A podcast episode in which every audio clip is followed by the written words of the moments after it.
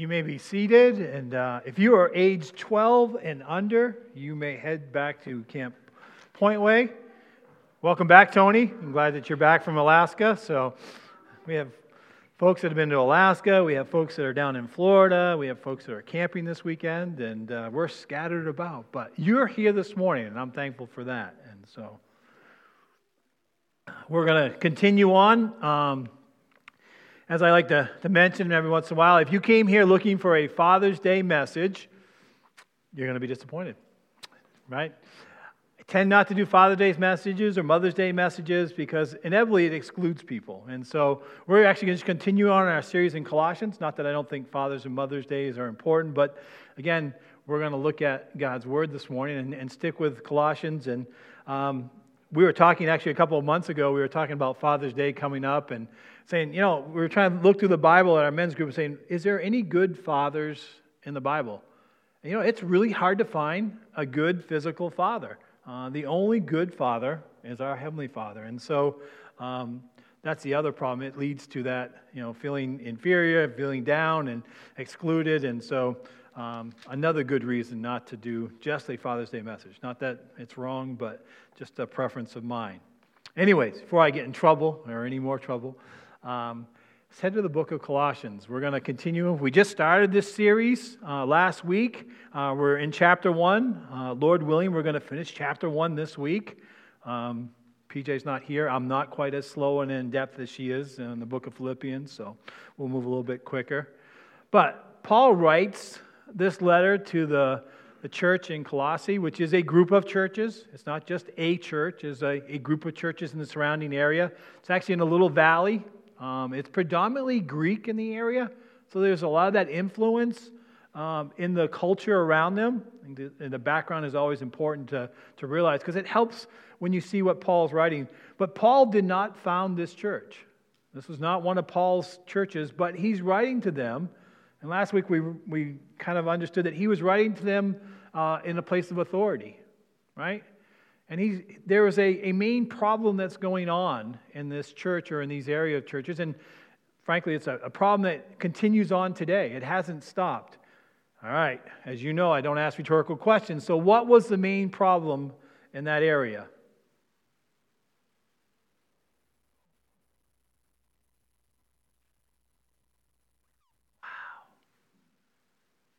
All right. Idolatry. No. Well, I mean, I'm sure that might have been a problem, but. Oh, there we go. Someone. Oh, you were letting someone else go first. All right, sure. Oh, that's good. Wow, man. All right. Okay, there's a major problem. there's false teachers in the area. And the false teachers were attacking the deity of Christ or who Christ is. Right? And why I say it's still a problem today, because guess what? There is still going on where either there's people believe there's many ways to heaven, uh, that Jesus is not the only way, or many believe that, that Jesus was only here for a short time, it was just his physical body, he was just a good teacher. Uh, Islam, right? He's just a prophet, just a good teacher. They believe in Jesus, but certainly not as the Messiah. And we, we, last week we looked at that he was fully God and fully man here on earth with us at that time. And how important that is, right? Being a Christian, being a follower of Christ is a divider. It, there is only one way. It's an absolute. Right? There's not many of those, but that is an absolute. You can't get to heaven any other way except through Christ.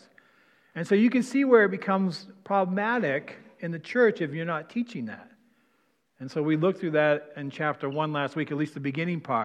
Paul's going to strengthen that argument today a little bit more and continue on, but that's the major theme that goes through this as we're working through Colossians. So I said I'm going to back up a little bit because I'm going to go back to verse 19. We covered it a little bit last week, um, but again, it all flows together. And so it was just a good place to stop, but we're going to go back a little bit to verse 19. And it says, For God was pleased to have in all his fullness dwell in him and through him to reconcile himself all things, whether things on earth or things in heaven, by making peace through his blood shed on the cross. All right? The him he's talking about is Jesus. Right? And again, we have this problem. There's this problem that we are born as sinners and we have a holy God, and we need someone to come between in order to get there. And we can't do it on our own, it's impossible. We cannot please God, we cannot reconcile a relationship, we can do nothing in our own to get to heaven, to get to Christ, to reconcile with God.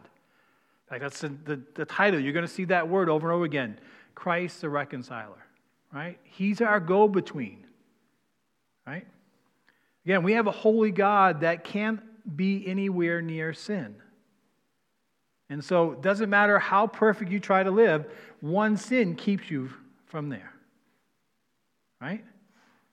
It's a chasm that can't be crossed except through Jesus Christ. Right? Even as a believer, when God looks down upon us, God knows that we're a sinner, but He doesn't look at us. He looks at us through the lens of Jesus Christ. That blood that was shed for us. Sorry, it just chokes me up every time because it's important. Uh, it's the whole basis why we're here. But that's what He sees. He sees through Jesus, He sees us. And so we need that, that go between, that reconciliation, because we can't pay for that sin on our own. Uh, many of it was interesting. We had evangelism class yesterday, and we went over that several times. Uh, many of you were here, and I'm thankful that uh, it was part of the class. But we talked about it doesn't matter if you break the chain. Remember the chain that he had illustration? If one of those laws, one of the Ten Commandments, right? Just one, we can't make it without Jesus. It's the only way. Again, what happens also in this church where the teaching is all right, so if, if Jesus is the standard, Jesus is the perfect one, he's the Messiah, well, then maybe I have to do something, right? I have to work to get there, right? No. We need that indwelling in the Holy Spirit to do the work. I think one of the ladies actually mentioned it yesterday. It's, I was, it was laughing because it's one of my pet peeves as well. It talks about forgiveness, right? And, and there's a popular phrase that goes around says, Well, I need to forgive myself. That's false, right? That's a false that's out there, a false teaching that's out there. Because if I can forgive myself, then I'm forgiven and then I don't need Christ. See the wrong thinking there? Again, it lowers what Christ did on the cross, it diminishes that, that forgiveness. I need Christ's forgiveness. Right? Again, it's not by my works, it's what Christ did on the cross. And so it says here that God was pleased. Right? He was pleased. He did that for us. He sent his son to die on the cross so that all things could be reconciled, right? So he could bring us together again. Again, it had to go through the cross in order to get there. So, again, that's the importance of the gospel and the importance of Christ. Again, Paul's talking to believers in this church, and so they knew that. They knew that teaching. But Paul wanted to remind them hey, don't diminish that. Don't get away from that. This is important. This is important doctrine. Right? If you were here a few weeks ago, Dave James, right? I, am going to continue to use his quote because it, it still resonates, right? What our doctrine in plays out in how we live our lives. What we believe shows up in how we live. Right? And so this is important. This can't be watered down. Everything comes through the cross, through Jesus. Verse 21 once you were an alien, you were alienated from God and were enemies in your minds because of your evil behavior. But now he has reconciled you by Christ's physical body through death to present you holy in his sight, without blemish and free from accusation. I'm going to stop right there, right? showing that chasm. Remember, I talked about that, that great divide, right? Say, eh, you know, right? You know how you were. You, you, you were far from God. Again, you as believers say, you know, right? You know how you were before, and you know how you are now. And then once you become a believer, that relationship is there. And sometimes we don't feel, I hate to even use that word, we don't feel like we're connected, but it's not because of God, it's usually because of us, right? And we're going to look at some of those ways to continue that relationship, to grow that relationship. But it's not just the fact that you didn't know God, it says you were an enemy of God, right? an enemy. You're working against God. If you pull it out, that's kind of what that means, right? You're not, you, know, you can't, as an unbeliever, work for God. Now, He uses even His enemies in certain situations, but as a believer, we're not an enemy anymore. Again, that great chasm that Jesus pulls us back in right relationship.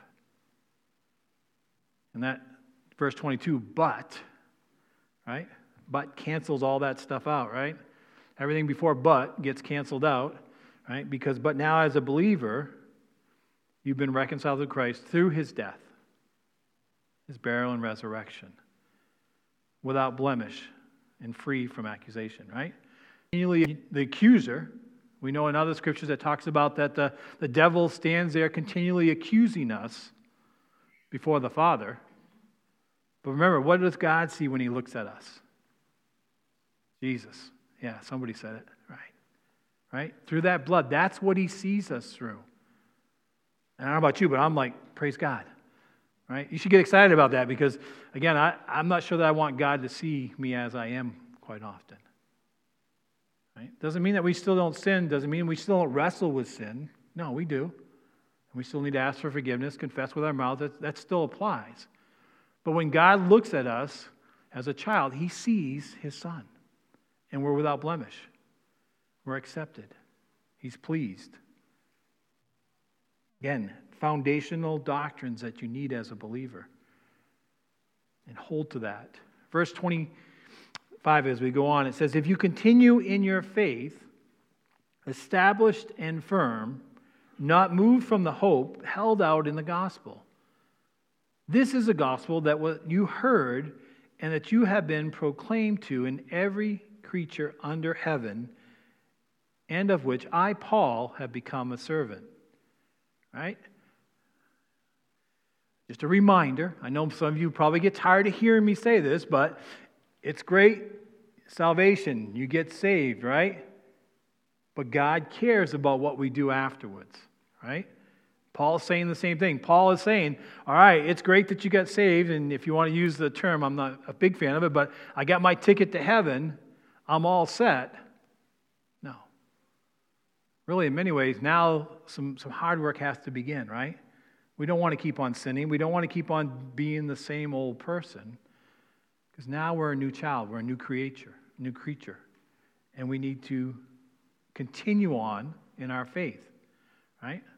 That's what a lot of the writings are. The writings are encouragement, right? What do we do next? It's always great when someone comes to Christ and you share that and they, they're excited and they're like, hey, what do I do next? Right? That enthusiasm. Sometimes as older Christians, we, we kind of lose that, that, that fervor, that excitement, right? We, we're like, oh, what do I got to do next? Right? If we're being honest, right? Right?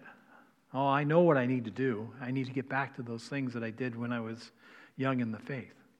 Reading my word, sharing my testimony, reaching out to others. Yesterday we were challenged to, to share the gospel. Those awkward moments, if you were there yesterday, those awkward moments, right? But not watering down the truth. And so Paul is saying that we need to continue on in our faith. The if means since you, in, in many ways, it can translate either way. Established and firm, right? Firm foundation, good doctrine, right? God's word. What does it say? You know, we're blessed. We have that. We have the history. We know good doctrine. We just need to study it. Because when we hear all the false stuff out there, there's a lot of it. Believe me, I, I, we see so much of it now with media and YouTubes and you name it, it's everywhere. And it, it takes a lot more discernment, I think, today in many ways than it did in the past. But we need to know what we believe so we can say, no, that's not right. Uh, that's no, that's false. Because you know what? A lot of times, no, a little bit of truth in it, so it kind of catches our eye. But then dig a little deeper. No, that has a bad root in it. And so we need discernment, right? And we need to be firm in what we do believe. Sometimes it's good to challenge that and, and go back to those foundational truths. What do I really believe about this? Not to be immovable, but to be able to defute those things that are wrong. And again, he mentions the gospel here that's been proclaimed, right? Paul hadn't been there, Paul hadn't proclaimed it, but he knew the, the people that had. And he knew they were solid. He knew they were good teachers. He knew they had preached the same gospel. And then Paul here at the end is going to start talking about himself a little bit here. And he says, I, Paul, have become a servant. Right? Remember, he starts off, he's, a, he's an apostle, right? He's coming down as a heavy father. He's coming down as a, hey, we need to work on some things. There's some things I'm concerned about you. But yet he says, I'm a servant. I'm a servant to God. And he says, that's really what he's saying is that's the purpose of this. I'm here to serve, to watch over, to be a help, to be a guide for you. All right, shifts a little bit here with verse 24. It says, Now I rejoice in what was suffered for you, and I fill up my flesh what is still lacking in regard to Christ's afflictions for the sake of his body, which is the church. Right? Paul, in essence, is saying that, hey, I'm making some sacrifices, but it's nothing in comparison to Christ. Right? What Christ gave up for the church, again, those interchange, the body and the church, they use that, that metaphor for it, right? Is in, pales in comparison. Remember, Paul's in prison when he's writing this. Yet he's saying, it pales, my affliction is nothing compared to what Christ did. Right? In light of the sacrifice, that Christ made, this is nothing. But I do this because I am a servant, right? As a believer, we're going to be asked to make some sacrifices. There are some things that you have to give up. You here this morning, you've given up your Sunday morning to be here, right? You give up time to read your Bibles. You give up time to pray. You give up things, in essence, as a servant of Christ, as a believer. But they're worth it. You found value in it. You say it's worth it to do those things. And Paul is saying the same thing. He's not bemoaning that. He's just saying, hey, this is in comparison to what Christ did, this is nothing to what I do for you as well. Says, I've been become a servant by the commission God gave me to present to you the Word of God in its fullness. Right? The fullness. He's giving the complete gospel. That's what he's saying. He's giving them the complete Word. That fullness means that he's given it all to them. If you have Jesus, you have it all. And again, you've got the sound teaching. You've got enough to go on, is what he's saying here.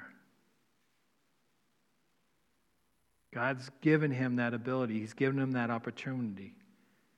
Again, it's not his words, but God's words. Now we get into a little bit of fun stuff. I think it's fun. Maybe you, you can tell me afterwards. But the mystery. Anyone like mystery movies or mystery? Yeah, right? The mystery. Paul says, the mystery that has been kept hidden for ages and generations, but is now disclosed to the saints. To them, God has chosen to make known among the Gentiles the glorious riches of this mystery, which is Christ in you, the hope of glory. All right. There are a couple of different, Paul uses this word mystery often here. And again, relative to the culture, this is important because he's revealing the mystery. Because also going around in Colossae in this area and throughout that, that region was this thought of different levels of dimensions and different Today we call it New Age, but it's not really new. It's been around for a long time. But um, and so there's I think if I'm more spiritual, I'll have a greater depth of understanding. In the end, it's rooted in pride, right? I'm more spiritual than you. And that's, that's really where that comes from and different levels. I actually have a cousin who's gotten very deep into that, and she goes on these pilgrimages and she travels and she sits out in fields and she different dimensions. She goes to another dimension and she believes in Jesus, but then she adds on all these other things. And we've had conversations, and I'm not sure really where she stands. And again, she believes in Jesus, but, but it's all this mysticism, and she gets wrapped up into it. And so Paul's saying, hey, here's a mystery, but I'm going to give you the answer to the mystery. If you look, it's right in the text in many ways. Says the mystery has been kept from you for ages and ages, right? The Old Testament, from time on, right? It was about the chosen, the, the Jews, right? But now we're in the church age, and what is one of the mysteries now that, that's changed that, that paradigm? Jews, Gentiles, I'm giving you all the hints. Anyone want to? Is there a difference now? Do Jews come to Christ one way and Gentiles come another? Ah, man, good job. Good job. Excellent, right? That was a mystery before, right? Gentiles had to try to become Jews and, and, and go through all this, the, the, the ritual, the outside stuff, and, and it was hard for them. And not many of them would go through that. And they were never seen as completely Jew, they were always on the outside. In fact, even in the temple, they had different courts, and Gentiles had to stay in one area, and the Jews got in further, and the priests, right? There was a separation, but now there is none. They're on equal ground. Again, this is a, a mystery that's been revealed. And Paul is just enlightening them. And remember, the area has a lot of Greeks. And so to them, this is a reason for rejoice. Right? I don't have to go through circumcision. I don't have to go through sacrifice. I don't have to go through all the religious festivals anymore. I can just come to Christ as I am. And so this mystery has been pulled away. And Paul is just reminding them of that. Because again, in the area, there were Jews among them that wanted them to go back to the old way. That hearkening back to the temple, back to the sacrificial system, back to the Old Testament. And see what that does, though, is it takes away from, that negates who Jesus was. Remember, the shedding of the blood was the final sacrifice. And we believe that. that that's it. There's no more sacrifice. Jesus did that on the cross. That, and so, again, that becomes dangerous in teaching. So, that's just one of the mysteries that, that Paul reveals here. And there's some in Ephesians, there's some, uh, even just the, the bride of Christ is even said to be a mystery. But Paul tells us here what the mystery is, right? This mystery, there's also the mystery of the Holy Spirit living within you. That free gift that Christ gives us is the Holy Spirit indwelling us. Right? That's still mysterious in many ways. I don't understand how that all works. And, and, and again, God the Father, God the Son, and the Holy Spirit, and living in me and guiding me and directing me. But it's a gift. It's another gift that we get at salvation. And so that's important. That's part of that teaching. Uh, there's a lot here that you can, can work through that. But that mystery has now been made known. In fact, he goes on and he says, We proclaim him, admonishing and teaching everyone with all wisdom, so that we may present everyone perfect in Christ. Right? The job of the preacher is to proclaim, right? Proclaim Christ. Again, evangelism, go and proclaim, right? Oh, proclaim the gospel. Go tell people. Tell them what he's done. Tell them the changes he's made in your life. Share that. Right? Paul's also saying there's a, a place for admonishing, right? Correcting wrong teaching. Admonishing sounds like a harsh word, but really it's a kind and gentle word in many ways, right? Because if I see you doing something wrong and I just let you continue to do it, that's kind of cruel in a way. But if I say, hey, you know what, brother? No, that's wrong. You need to step away from that. You need to come over here and, and get away from that. That's going to harm you right? Or that teaching is going to lead you somewhere where you're not going to be where you are with Christ. You're going to lose your relationship. Right? So that's part of that admonishing is a kindness. It's a like a father reaching out and saying, "Hey, come back." Protecting you. Right? Same thing with teaching. Teaching is that encouragement. Teaching is helpful. Knowledge is not bad, and understanding is not bad. And I'm not saying by all means study, study, study hard. But if if we study the wrong thing, then we become watered down, or we become ineffective in other areas. Right? That balance approach. Right? It's not all about wisdom, but we do need to seek after some wisdom. Again, it says, so that I can present you per- perfect, right? He wants them to be holy. He wants them to grow in their faith. And then he wraps this section up and he says, To this end I labor, struggling with all his energy, which so powerfully works in me. Right? Who's Paul give the credit to? Amen. Yeah, the Holy Spirit, right? It's not Paul's strength. Paul knows. Paul knows himself, he knows his strength, right? Have you ever been pushed to that end where you just have nothing left and, and somehow God gives you the strength to go one more or to do one more thing? Maybe it's to sing one more song, or if you're on a mission trip, there's those certain times in life we need that, that, that extra that it's just not there. The tank's empty. But God's equipped us, gives us that extra set to go a little bit further, go a little bit longer, to persevere a little bit harder. Right? That's that Holy Spirit. That's what he's talking about, that indwelling inside of us that gives us that power. Paul says, it's a struggle. I'm struggling that, right? I don't know if you've been in that spot, but you know that that, that can become a real struggle, right? Because our flesh is so weak. Our flesh is like, nope, I'm done. Tap me out. I don't want to do this. But you know that's what God wants you to do. And so he gives you that strength to go on. It's a great thing to be used by God. And Paul realizes that. And so we wrap up chapter one with that, with focusing on Christ the reconciler. Back, right? And it's good to, to pause in our walk to, to think back to that time before that great gulf that where we couldn't get to God. Remember that Christ is that reconciler. He's the one that bridged the gap for us. He's the one that made it possible to have a relationship with the Almighty God. Are you thankful for that? Are you thankful? Yeah, definitely an amen.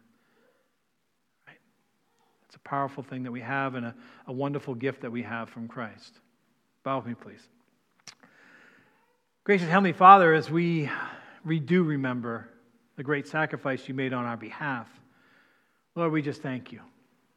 We thank you and we praise you, Lord, for the gift of salvation. That if we accept it through you, through the blood of Jesus, we are reconciled to the Father. Lord, continue to help us to grow in our relationship with you. Continue to help us to, to go deeper in our love for you and the love for others. Lord, watch over us. Help us to, to remain in you and to refute those things that are not from you. Lord, I thank you for each and every person that's here this morning. Lord, may you bless them in a special way today. May you comfort those who are struggling. May you be with those who are in need of a special touch. Lord, we love you and we praise you in Jesus' name. Amen.